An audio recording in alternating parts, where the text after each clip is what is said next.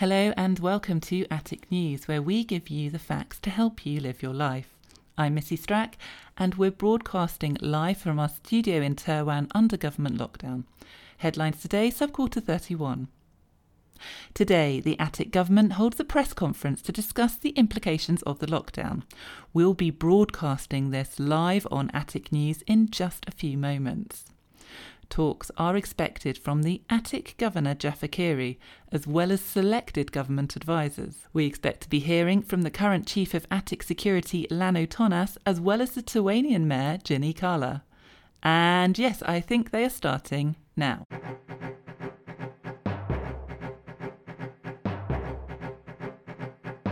Atopians and Attic citizens. This is a time of unprecedented importance in the history of our great nation. Atopia has been a leading civilization in this galactic peninsula since before we can all remember. Atopians named the stars. Atopians developed our great literature. And Atopians brought together almost all local cultures into our great Attic consociation. With, of course, one noticeable exception, Minervans, which we all know was not for lack of trying on the part of Atopia. Atopia has been a centre of trade, commerce, and culture for many quarters. We have welcomed in people from many different planets to form part of our rich cultural tapestry. And now, our tranquility and the very nature of our society is under threat. We are faced with a threat that is more deadly because it comes from within and it is championed by our own people, those who should be our greatest supporters.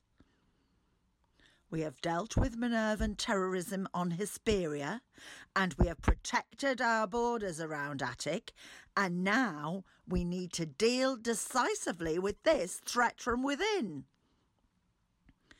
For the next 10 subquarters, all residents of Terwan shall adhere to the following rules.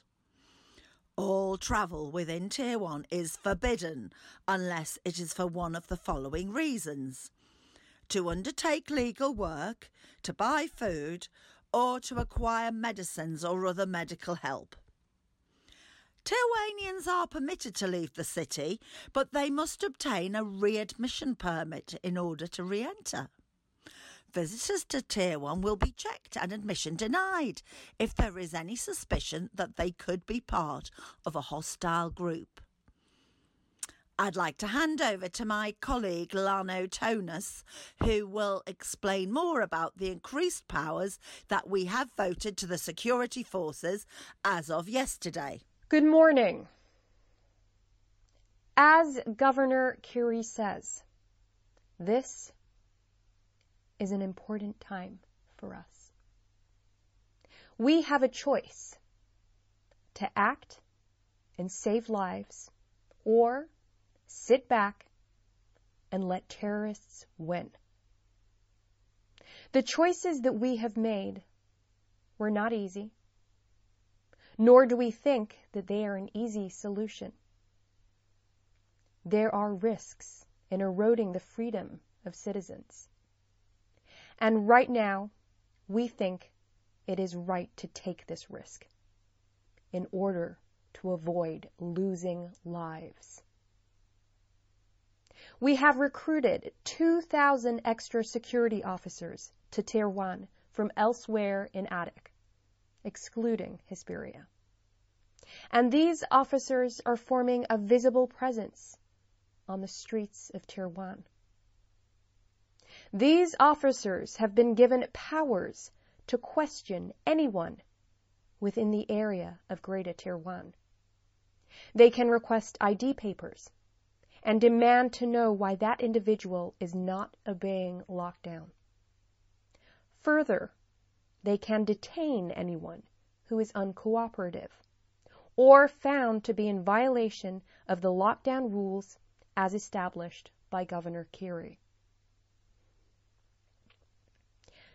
I know that one of the biggest worries that you will have as Attic citizens who are used to enjoying full personal liberty is that these powers could be misused by the security forces and lead to arbitrary detention of people, whether on the basis of planetary origin or otherwise.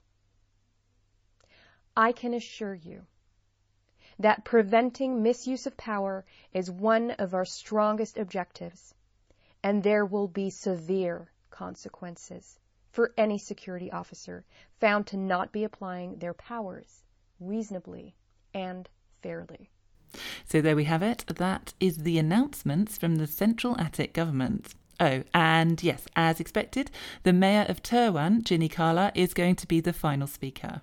I have spoken to you before about how honoured I am to have been appointed as Mayor of Terwan, this great city of ours.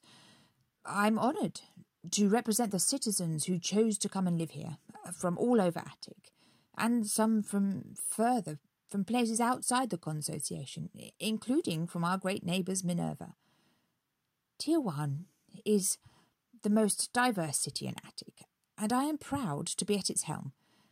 While I do not in any way condone any acts of violence against fellow Terwanians, I do feel that we have a, an opportunity to re examine how to portray the history of Atopia. We are not great because we have a perfect past or more military might than our neighbours. We built Attic on openness and cooperation, and that, over all the other amazing things that we have done, is our greatest achievement. Our strength lies in our ability to, to take new views and to expand our beliefs to include different perspectives. Most of all, we are great because we can own up to and learn from uh, the mistakes of the past. I am not alone. In fact, I know the Shah, for one, agrees with me. I am not alone in my belief that we can look again at our exhibitions and public monuments and ensure that we are showing this learning in how we describe our past. It does not make us weak, it makes us strong. And so, I hope, above everything, for a speedy resolution to the current disputes, with both sides coming to the table and listening to each other.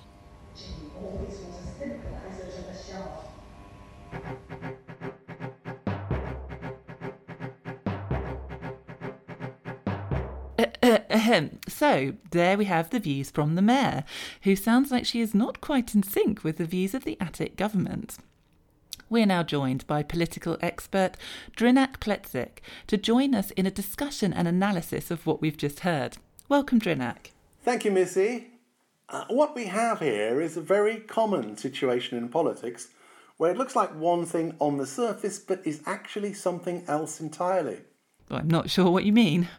It seems quite clear to me that the Attic government have implemented these measures to keep us safe from fringe elements. Uh, yes, exactly, Missy. That is indeed what it looks like on the surface. And you're saying that underneath something more sinister is going on? Well, whether it is sinister or not depends on your point of view. There are two clear unstated objectives that the Atopian Front government are pursuing. One is the weakening and eventual removal of the Shah. That could surely never happen. That's as it may be. I agree that it's an objective they're unlikely to achieve, yet, nevertheless, it is clearly something that they're aiming for. The other objective is to have a legal basis for cracking down on Minervans, especially those that they suspect of being involved with terrorism on Hesperia. But but these protests are organised in the main part by Atopians.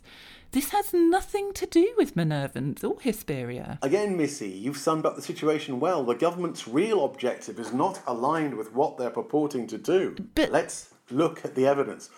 although the government are refusing to release the figures, Minervans are being stopped at a rate of 2 to 1 compared to all other peoples. We know this from independent reports. Why would this be the case if they are mostly trying to prevent Atopian crimes? Uh, there is clear intention here to either simply persecute Minervans in the hope that they are leaving Attic or try to trace any links with Hesperian terrorists. Well, S. Pletzek, this is certainly an interesting perspective and one that, if true, would be very damaging for the government. Are we blindly walking into a totalitarian state? And if we are, what can be done about it?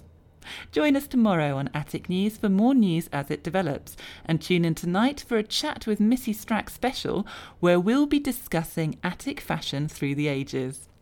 You don't have anywhere else to be.